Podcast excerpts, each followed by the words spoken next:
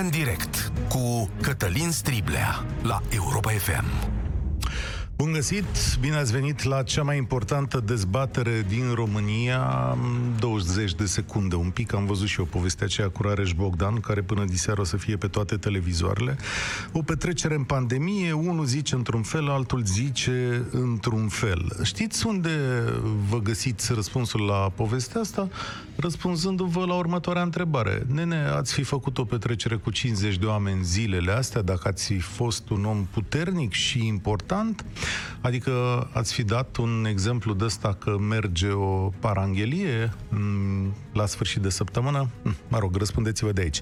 În ce privește instituția de stat care ar trebui să controleze treaba asta, DSP-ul, și care întrebată de Europa FM s-a codit să, dă, să dea un răspuns. Vă spun eu de ce să nu vă mai codiți. Că nu sunteți angajați nici la PNL, nici la PSD. Sunteți angajați la cetățeni. Că dacă eu sau domnul Sorin Niculescu, care realizează tehnica această emisiune, salut Sorin, făceam o petrecere cu 50 de oameni duminică, cred că ne săltau pe toți, da, deci aia venea un control peste noi de ne ieșeau ochii. Dar asta este cu totul altă problemă. Știți de ce se întâmplă toate lucrurile astea? Adică avem genul ăsta de lucruri în societate de la educație. E foarte simplu. De aici pornește totul. Pentru că nu educăm oamenii să fie pe picioarele lor și oamenii uneori sunt nevoiți să trăiască în minciună. Așa că haideți să demontăm la această oră la România în direct o minciună care oricum are niște picioare destul de scurte. Au fost cele mai bune rezultate ale evaluării naționale din ultimii ani, ni s-a spus uh, în ultimele ore, de către oficialii români, adică trei sferturi dintre elevi au trecut clasa, cum s-ar spune, au luat peste 5. Ba, în orașele mari au fost și foarte multe medii de 10. Felicitări tuturor copiilor care au învățat zilele astea în România. Ce nu o să auziți foarte răspicat este altceva. Câteva lucruri care conturează un eșec social de proporții. Un eșec eșec al școlii, dar și al nostru ca societate. Să vă explic. Potrivit datelor furnizate de edupedu.ro, acesta e un site de calitate privind învățământul, în realitate 40% dintre copiii care au pornit școala acum 8 ani nu au trecut această evaluare. Adică un sfert nu au luat-o, iar restul fie nu au venit la examen, fie au dispărut cu totul din scriptele școlare. E vorba de 81.000 de copii dintre cei care au început școala în anul 2012. 4 din 10. Da? Adică la școală au venit 10 copii, iar 4 nu au mai luat evaluarea asta din diverse motive, au luat doar 6. Cum ar fi aproape jumătate. Dar să mergem mai departe. Dintre aceștia, jumătate dintre copiii care nu au luat nota 5 la matematică sunt copii de la țară. 46% ca să fiu mai exact. Cu totul, 38% dintre copiii de la țară nu au luat această evaluare. Toate datele strânse arată că există deja un decalaj uriaș între comunitățile bogate și sărace din România. Adică acolo unde au părinții bani și le și pasă, s-au făcut rezultate, au fost note bune, iar acolo unde nu sunt nici de unele, nu sunt rezultate. Doamna Luminița Barcar, secretar de stat, care a venit la televizor săptămâna trecută și ne-a zis că fără meditații poți să iei un 5 sau un 6, a avut, stimați cetățeni, mare dreptate. Adică în sfârșit să apreciem pe cineva care a zis adevărul în România. În România e din ce în ce mai clar că școala cu rezultate bune e în mare măsură cumulul unor factori din care nu lipsesc condițiile materiale, dar și implicarea părinților. Nu m-ați crezut vineri când la avocatul diavolului v-am spus că școala din România e oarecum privatizată, dar acest lucru se vede tare de tot. Nu ar strica nicio analiză pe județe. Cele mai proaste note sunt la Giurgiu, Teleorman, Vaslui, Botoșani, cu procente ceva mai mari de 60%. Iar anul acesta rezultatele sunt mai bune ca în alți ani. Atenție, în aceste județe, pentru că în mod obișnuit în aceste județe se lua un pic peste 50%. Anul ăsta au sărit de 60%, da? Adică au fost ani când la Teleorman s-a luat cu 53%, adică jumătate dintre copiii care veneau la examen, domnule, nici nu luau, da? Iar anul ăsta sunt note ceva mai bune pentru că subiectele la română au fost mai ușoare, acesta este adevărul, să-l recunoaștem. Ceva mai devreme ați auzit o doamnă profesoară de țară din Brașov, îi zice imediat, îi zice doamna Mihaela Bucșa, da, din satul Crisbaf. Coleg, colega mea, Anca Grădinaru, a vorbit cu ea. Hai să vedem ce zice doamna Bucșa despre copiii de la țară, din comunitățile mai sărace. Ar trebui să existe pregătirea profesorilor, dar nu doar pregătirea, pentru că, ok, teoretic, mă rog, și numai teoretic, practic eu știu, lucrez pe platforme, am testat o grămadă de lucruri, pe de altă parte, școlile ar trebui să aibă o platformă online pe care să poată lucra ceva pe un mod comun de lucru. Pentru ceea ce mi-au spus copiii a fost foarte greu pentru ei să se adapteze la ce trimitea fiecare profesor, pentru că erau formate foarte diferite, cerințe foarte diferite, deci ar trebui să existe ceva unitar da. pe care să putem să-l folosim și toată lumea să învețe efectiv cum se face ca să aibă și ceva rezultate. Pentru că a fost foarte mare consum de timp și de energie exact pe partea aceasta de a testa, de hai să vedem aia merge, aia nu merge, copilul poate să deschidă formatul respectiv sau nu. M-am luptat cu absolvenții de a 8 și mulți au mers la învățământul profesional în sistem dual. 30% din programul e teorie, restul practică. Copiii știu din prima zi în care se duc la școala aceea cine va fi primul lor angajator, ceea ce pentru ei contează foarte mult, că e o chestie de siguranță și de a se simt acceptat acceptați, integrați și na, știu că e locul lor acolo. Vedeți cum arată situația acolo? Adică în pandemie, că a mai fost și pandemie, lucrurile s-au complicat rău de tot. Nimeni n-a mai știut de capul lor și ce școală să mai facă dacă nu le mergea nimic. Așa că ați auzit-o pe doamna profesoară, o treime s-au dus direct la școlile profesionale. Da? Care e concluzia acestei analize pe care v-am făcut-o astăzi? Și în acest an am pregătit o generație de copii care va merge la cules sparanghel sau vor ajunge pe câmp în Spania și Italia. Sper că unii doar au renunțat la evaluare și ați văzut că acest lucru e posibil ca să meargă în școlile profesionale. Alții, pe alții i-am pierdut de tot. De fapt, acest val de nepregătire este cea mai mare problema noastră ca societate. Iar acum, la 0372 069 599, vă invit să sunați, să tragem câteva concluzii, dacă vreți, și vă lansez și niște întrebări. Iată. Credeți că notele de la această evaluare națională arată valoarea elevilor care au terminat clasa 8 -a? Sau e, cum să zic, ne-am bătut pentru note, le-am obținut, dar de fapt ele nu reprezintă mare lucru. Este mulțumitor că au promovat trei sferturi dintre copii sau procentul ar trebui să fie ceva mai mare? Un copil sărac, doamnelor și domnilor, are șanse corecte în școala din România? Și vă mai întreb ceva.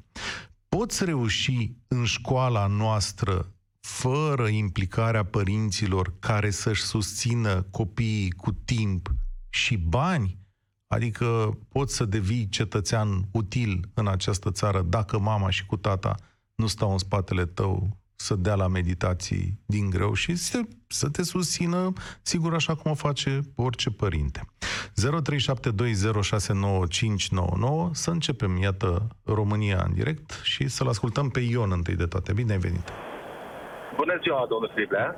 Cătălin, pentru toată uh, lumea, da. Uh, domnul Cătălin, bună ziua. Uh, ideea este fermător. Atâta timp încât nu investește în copil, adică punându-i meditații, nu face absolut nimic. Este părerea mea. Uh-huh. Mai mult decât atât, uh, venea acasă și spunea, bă, tati, nu am înțeles aici. După ce am pus meditator, înțelegea. Cum vine asta? Vă păi nu știu.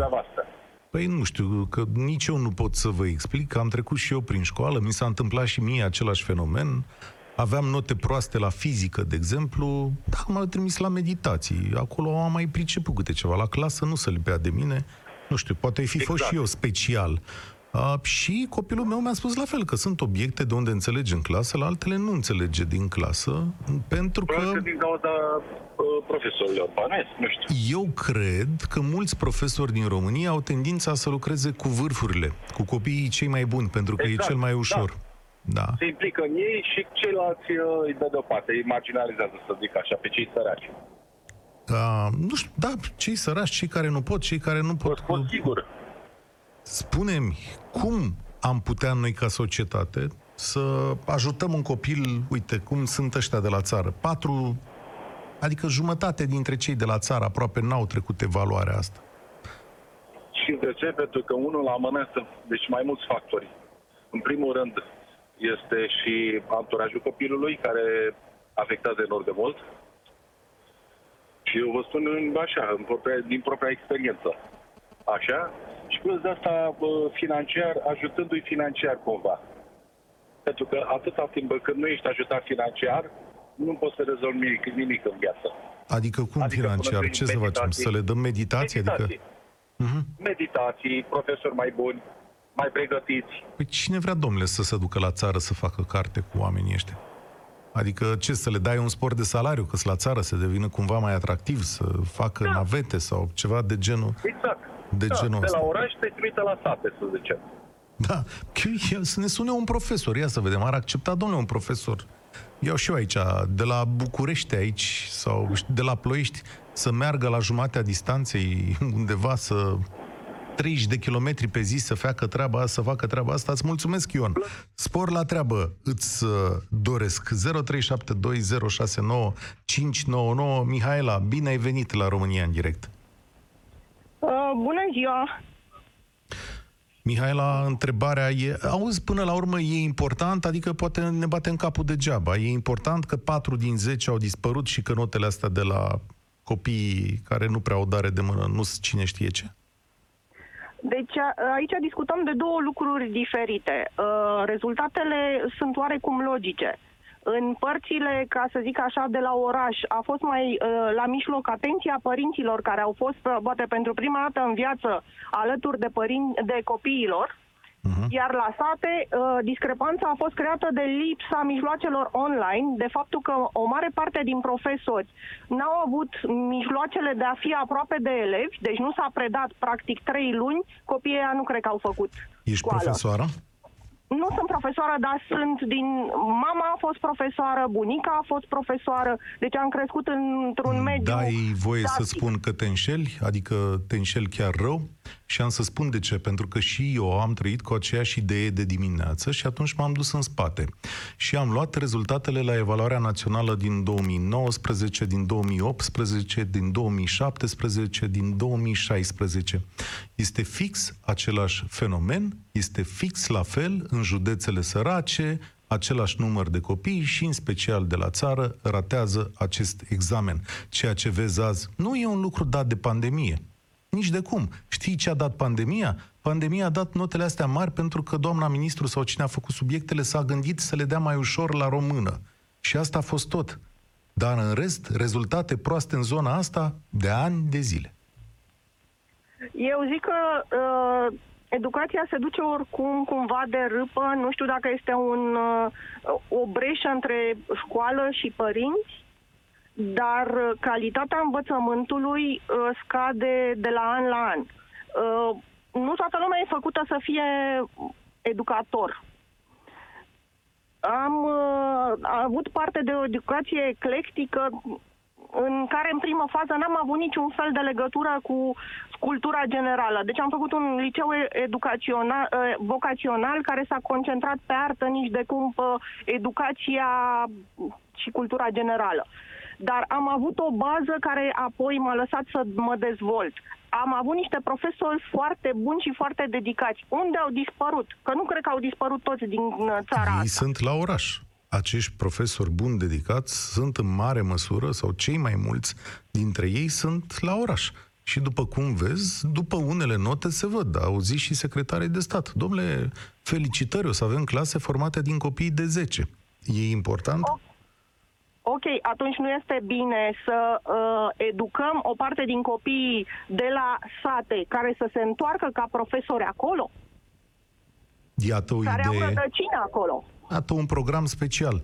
Știi, exact. da, iată un program special care să devină atractiv pentru copiii ăștia. E clar că se trebuie să muncim, îți mulțumesc, Mihala, trebuie să muncim în plus cu acești oameni, pentru că altfel par generații pierdute. Sau poate unii ori să vină și o să zică mai pe șleau, ați auzit-o mai, repede, mai devreme pe doamna profesoară, care a spus, domnule, totuși am convins o treime dintre elevi să meargă la școala profesională. Poate de acolo trebuie să pregătim un corp al elevilor care să nu fie buni așa pe teorie, ci să avem meseriași. În această chestiune. Și poate problema atunci nu o să mai fie atât de dramatică. Domnule, unde sunt cei 4 din 10 care nu și-au luat evaluarea națională?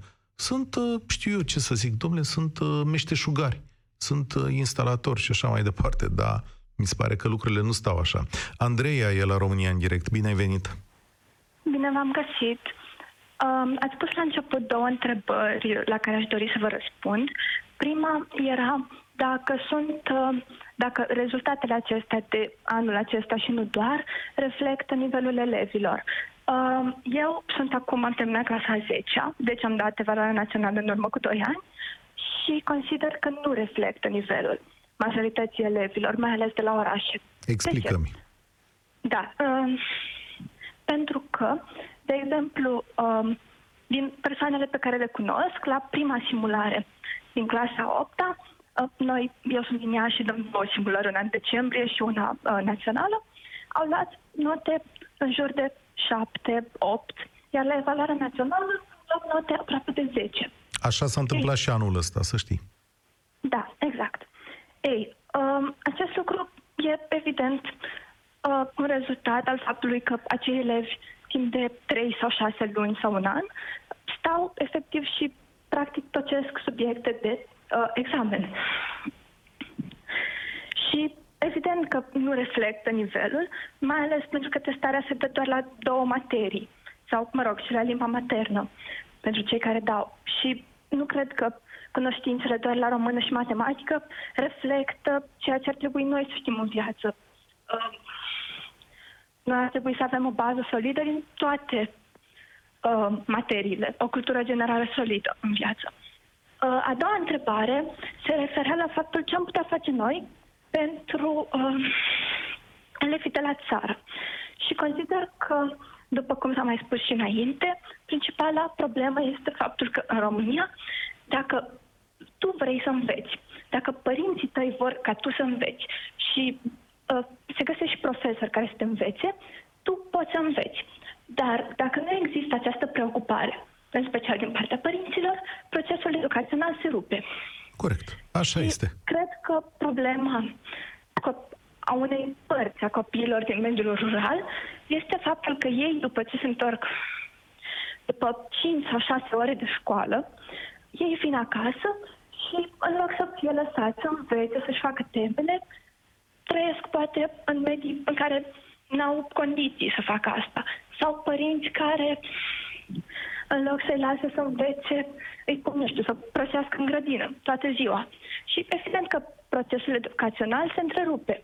Adică îi mai pun și la treabă, cum să trăiește la pă, sunt da. ca la țară, să zicem așa. Dar știi de ce mi-ai adus aminte? Nu știu dacă la vârsta ta, dar bănuiesc că ai apucat să citești Moromeții. Păi, școala da. pe care o descrii tu în acest moment este școala din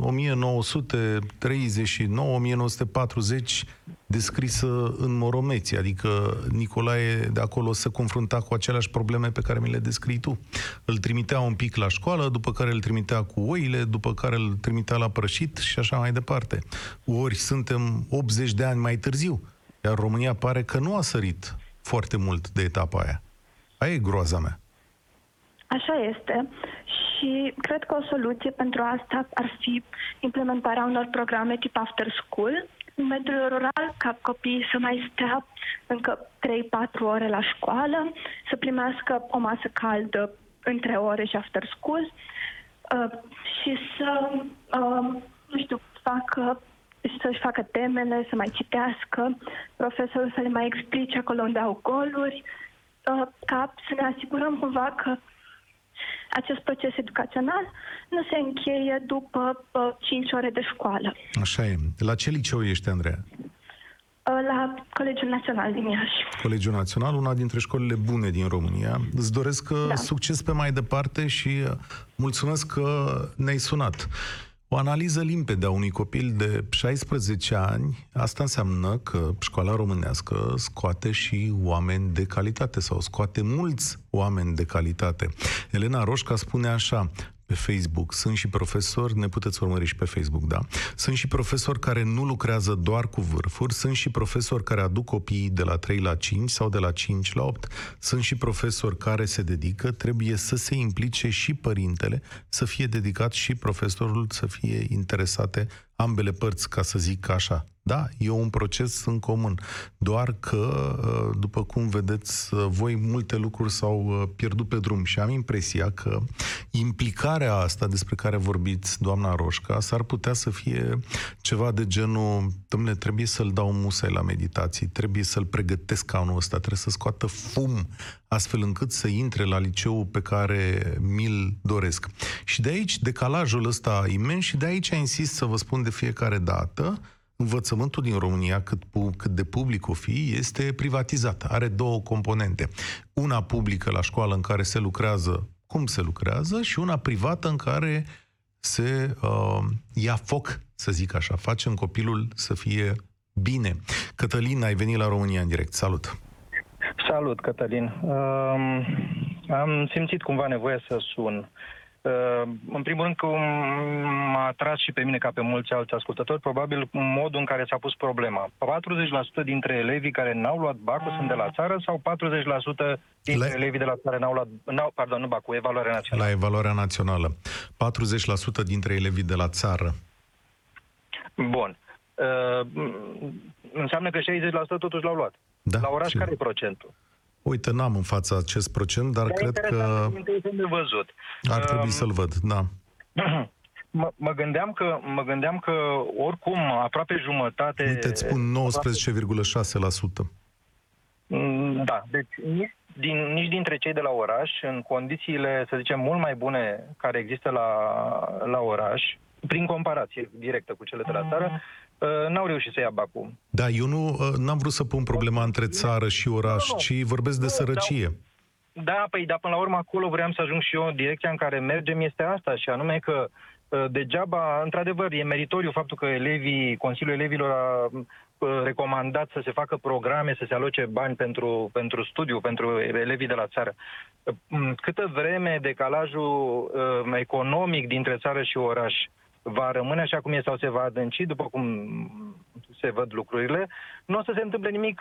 Elevii de la țară, asta o să se întâmple, o să, revină, o să fie tot la nivelul uniculae din Moromeții. Um, pentru că părinții de acolo au nevoie de toate brațele de muncă pe care le au în gospodărie, ca să supraviețuiască, ca să trăiască. Asta e realitatea. Um, pe de altă parte, mă uit la dorința elevilor de a învăța. Sigur că, da, pe, probabil la țară, unii dintre elevi, sau mai mulți dintre elevi decât la oraș, uh, își doresc să învețe ca să ajungă să trăiască o viață mai bună. Nici n-au nevoie să fie motivați. Din potrivă, la oraș, mă uit la, la copiii de, care sunt la școală că foarte mulți dintre ei nu au interes pentru școală. Fie din motivul că au, părinții lor au cu ce să-i susțină și li se pare că viața e mai ușoară și că n-au nevoie de școală, fie pentru că, sau fie din cauza faptului, ă, și aici pun accentul un pic pe profesori, ă, din cauza faptului că profesorii nu știu să predea într-o manieră care să-i atragă pe elevi să învețe. Asta e o mare problemă a școlii pe tot mapa mondul, să știi. Creierile da, lor este. merg ceva mai repede decât modul în care adaptăm noi materia. Bine, noi suntem și Eu mult. de acord. Eu cred că se, s-a pierdut poate din nou o șansă mare pe, pe care a oferit-o în mod foarte ciudat pandemia, și anume șansa informatizării învățământului. O, ideea ar fi să se atragă copii. Copiii sunt dependenți de telefoane, de tablete, toată lumea zice se vaită de lucrul ăsta. În loc să se folosească acest lucru, faptul că copiilor le plac lucrurile interactive, să se predea de o manieră de, de felul ăsta, profesorii sunt cantonați într-o manieră veche de predare, cu tabla, în cele mai multe cazuri cu tabla și cu creta, sau dacă nu mai e creta... Cătălin, cu... ești da. îngrijorat, adică să ne îngrijorăm din cauza acestor rezultate care se perpetuează de ani buni de zile? Cred că se vede din vocea mea că sunt îngrijorat. Nu sunt, sunt chiar supărat, sunt curios mm. pe ce se întâmplă. Mm. De ce? Păi asta e ideea. De ce? Adică suntem îngrijorați. Până la urmă o să vină cineva și o să spună, fără, domnule... E clar, o țară fără, fără un învățământ serios și care să motiveze elevii și fără o, o condiție economică care să-i țină după aceea pe elevi, după ce absolv, după ce uh, finalizează învățământ, să-i rețină în țară, o astfel de țară nu are viitor. Nu va exista România în viitor. Hai să spunem un lucru foarte important. Îți mulțumesc pentru telefonul uh, tău și uh, mi-a părut că erai în mașină, iar dacă ai tras pe dreapta ca să vorbim la telefon, ăsta e chiar un gest de civism. Uh, vă mulțumesc și vă rog să procedați de fiecare dată așa. Dacă mă uit la aceste rezultate școlare, am următorul sentiment, că pregătim două tipuri de oameni la export. Niște oameni buni, cei care cu 10 vor umple diverse clase din uh, București, da, așa cum a salutat ministerul acest lucru, că asta e marea bucurie. Domnule, avem unii cu 10. Doamnă, dar au dispărut unii din școală. Nu-i problemă, avem unii cu 10.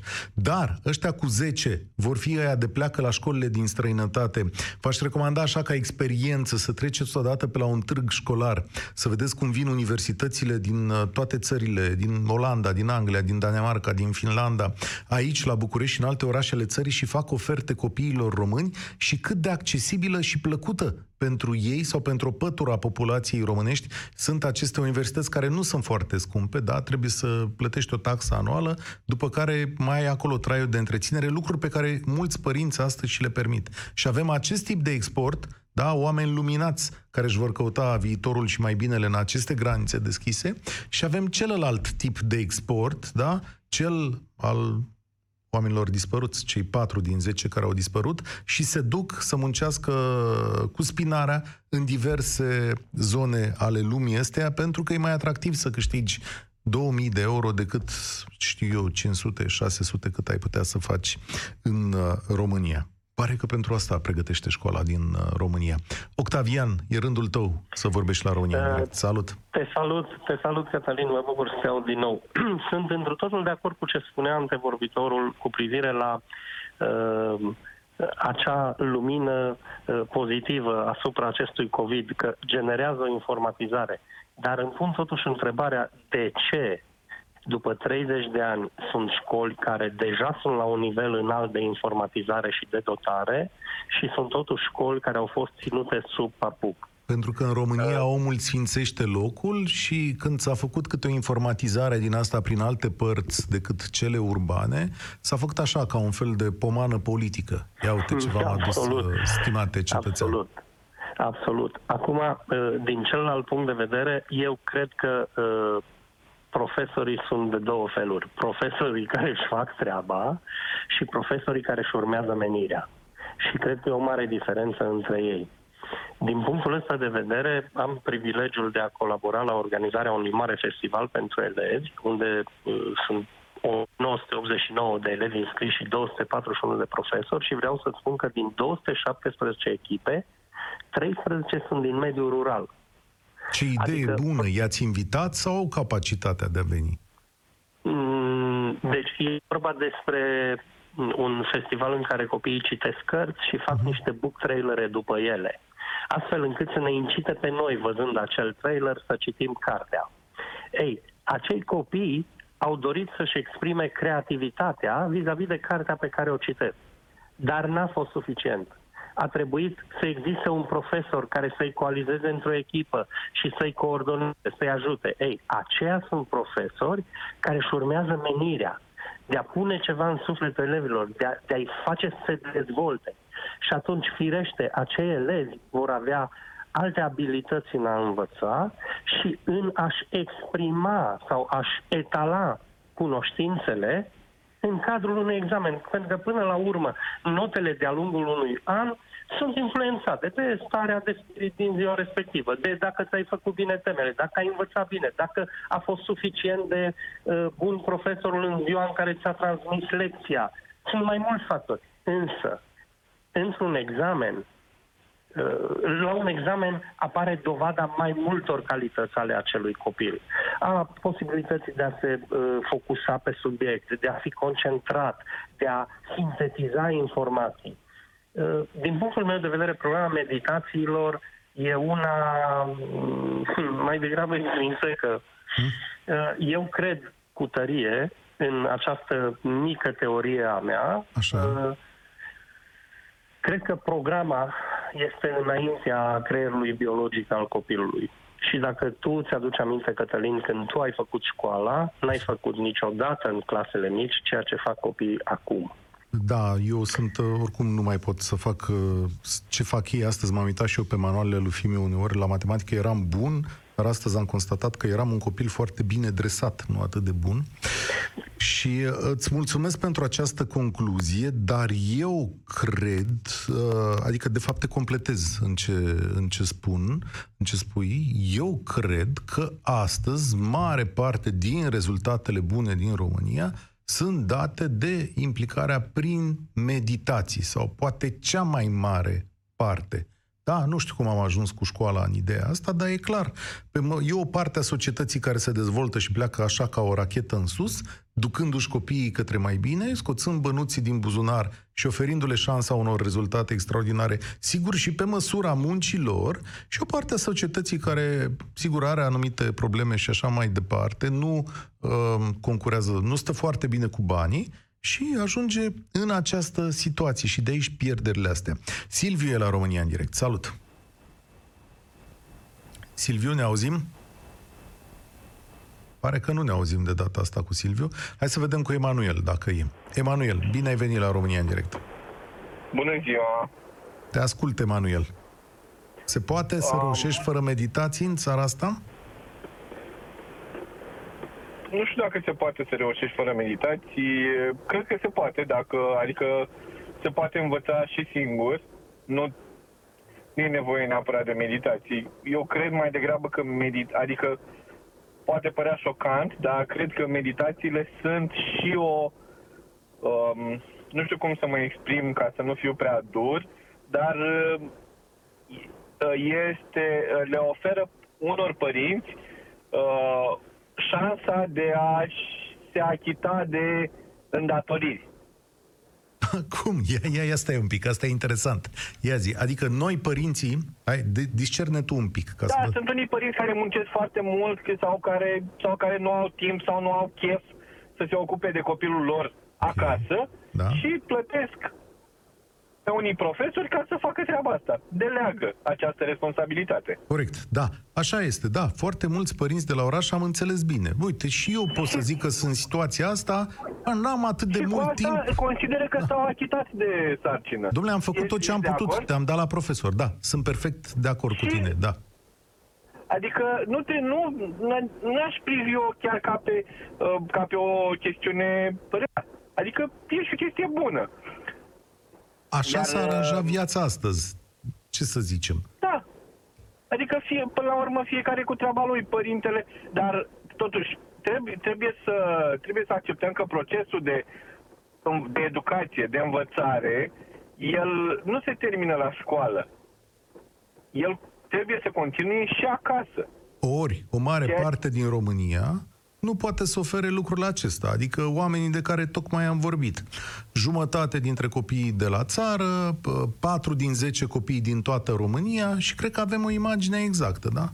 De fapt, ce îmi spui tu aici este că doar șase părinți din zece se pot ocupa de adevăratele într-un fel sau într-altul, prin delegare sau prin prezență da, eu dacă, eu, dacă, eu dacă stau să-mi amintesc cum eram uh, cum eram acum mai 30 de ani sau mai bine de 30 de ani, părinții mei nu nu, știu, nu, nu și-au permis să-mi plătească meditator sau... Mm-hmm. Însă m-au îndrumat să învăț singur, adică să-mi placă să citesc, să-mi, să-mi placă să, să fac exerciții și sau... au avut și acele metode pedagogice care ți-au dat posibilitatea să faci Nu asta. știu dacă neapărat, adică sincer, dacă stau să mă uit în, în urmă nu cred, nu le-aș numi metode pedagogice, mai degrabă le-aș numi altfel și erau mai, nu, nu prea ar mai fi acceptate astăzi.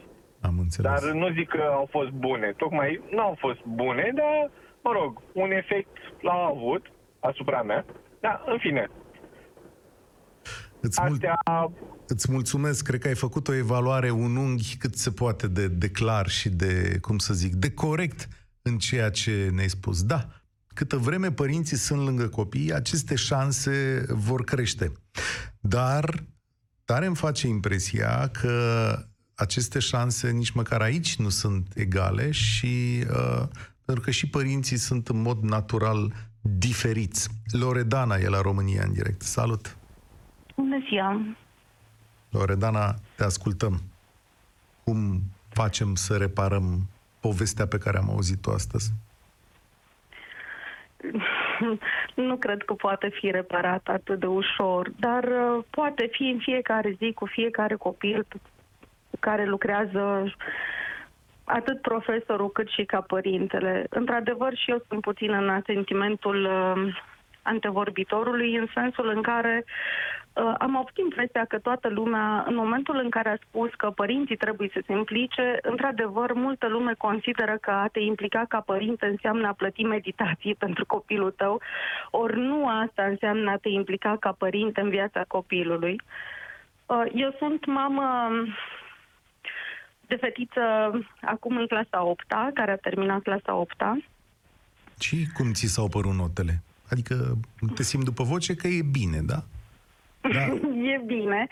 Uh, nu a făcut meditație. Nu a și făcut. Sunt foarte meditații și, și sunt foarte mândră de ea. Și ce note uh, ați luat, Dar ne-am asumat de la început, adică ne-am asumat lucrul ăsta, am calculat, am zis așa, pentru tot cât știe ea, de la română va fi un 9,50 și noi vom fi mulțumiți și nu vom stresa pentru asta. La matematică va fi peste 8 și noi ne asumăm că va fi o notă peste 8 și, ce și nu ne luat? trebuie 10.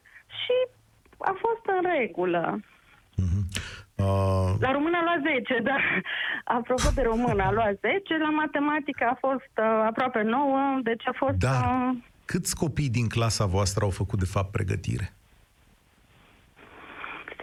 Că sunt și copii care nu au făcut.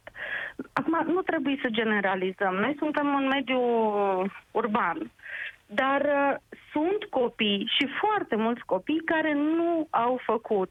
Și să știți că sunt copii care nu fac meditații și care ajung olimpici. Pot să dau exemplu cu nume și școală. Da, sunt de acord deci, Nu neapărat trebuie neapărat să Uh, cum să zic, să generalizăm. Sunt copii care pot face lucrul ăsta și pot învăța, nu e nevoie.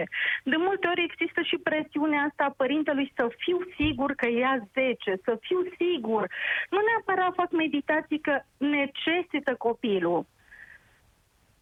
Te cred. Înțelegeți? Adică e și o, un trend, o modă, o, o siguranță psihică. De multe ori pentru siguranța psihică a părinților și a copiilor se face, nu neapărat pentru că copilul acela n-ar fi putut lua 9 sau 9,50 sau cât a luat el în evaluare și pe propriile puteri. Mi-e teamă, Fără... mi-e teamă că de foarte multe ori este și o necesitate în școala din România Poate ar trebui există. să spunem lucrul ăsta dacă Eu voi sunteți că, părinți. Adică există. Există și faptul ăsta pentru că în clasele noastre supraaglomerate cu 30 de copii este foarte greu.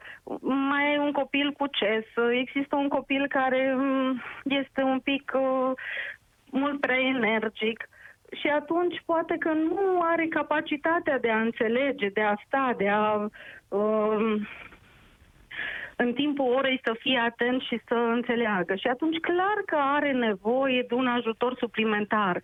Dar de aici până la nebunia cu toți copiii care au nevoie de ajutor suplimentar, e o dar ea... E un pas mare. Iar ea cred că se întâmplă. Îți mulțumesc, Loredana, vă mulțumesc tuturor. Știu că mai erau pe linie Elena și Corina, dar astăzi nu mai este timp. O să ne întoarcem însă la școală, doamnelor, exact când vor apărea rezultatele de la bacalaureat și o să mai avem ceva de discutat acolo. Dacă o să fiți de acord sau nu, sau dacă sunteți de acord cu anonimizarea rezultatelor. Știți că nu știm astăzi uh, proprietarul, adică nu știm pe toți cei care și ce notă au luat, e o altă discuție. Dar mie, revenind la ce am discutat astăzi, rezultatele din acest an nu mi-arată bine deloc. Nu, chestiunea cu anul special cu pandemia nu se confirmă, adică fiind subiecte mai ușoare, mai mulți copii au luat evaluarea națională, Povestea însă, pe ansamblu, stă prost și uh, undeva va trebui să schimbăm ceva în mod mai profund de atât. Am auzit două, trei soluții din partea ascultătorilor uh, noștri, dar până când nu începem să lucrăm cu corpul de mijloc al elevilor și uh, tehnic nu oprim această industrie a meditațiilor, sau, mă rog, o facem mai puțin relevantă, s-ar putea ca societatea românească să arate în continuare fix la fel cum arată acum și ce să vezi, azi am stabilit că arată la fel ca pe vremea lui Nicolae Moromete. Asta e România în direct, eu sunt Cătălin Striblea și vă spun spor la treabă. Participă la România în direct, de luni până joi, de la ora 13 și 15, la Europa FM.